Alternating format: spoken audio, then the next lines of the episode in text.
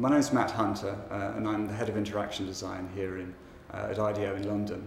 Um, and I've been with the company for about seven years now.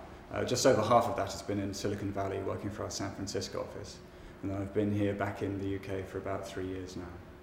Well, we really think of ourselves as an innovation and design company. Uh, we sort of think up great ideas for people and then we, we make them happen. We know how to make stuff. So it's sort of what and how.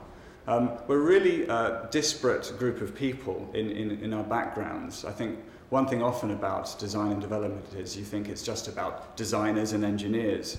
And in fact, over the many years, over the 10 years really that IDEO has been formed, we've always attempted to add more and more points of view so that we've got uh, cognitive psychologists and ethnographers, people who are really good at understanding how people think. We have people like myself becoming involved who understand software and interactivity. Uh, we have people that ultimately are real experts in manufacturing so that even though we don't make products, we help the people that make products make them even better.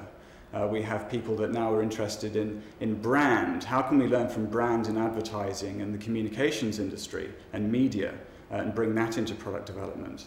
Um, we use our skills now to design environments and services. We would design a, a museum or a shop or even a, a banking service on the internet. So the more we expand our offering beyond the design of, of products as it just used to be, the more we need people to have uh, really varied backgrounds and insights.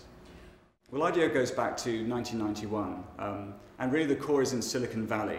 For several years, um, the three uh, founding companies of IDEO had been working together, and then in 1991 they really forged a partnership. And what was special about Silicon Valley was you had all these technologists, and their technology was just becoming viable for consumers. It was just, they really needed some applications. They needed to know how to make things for people that would work.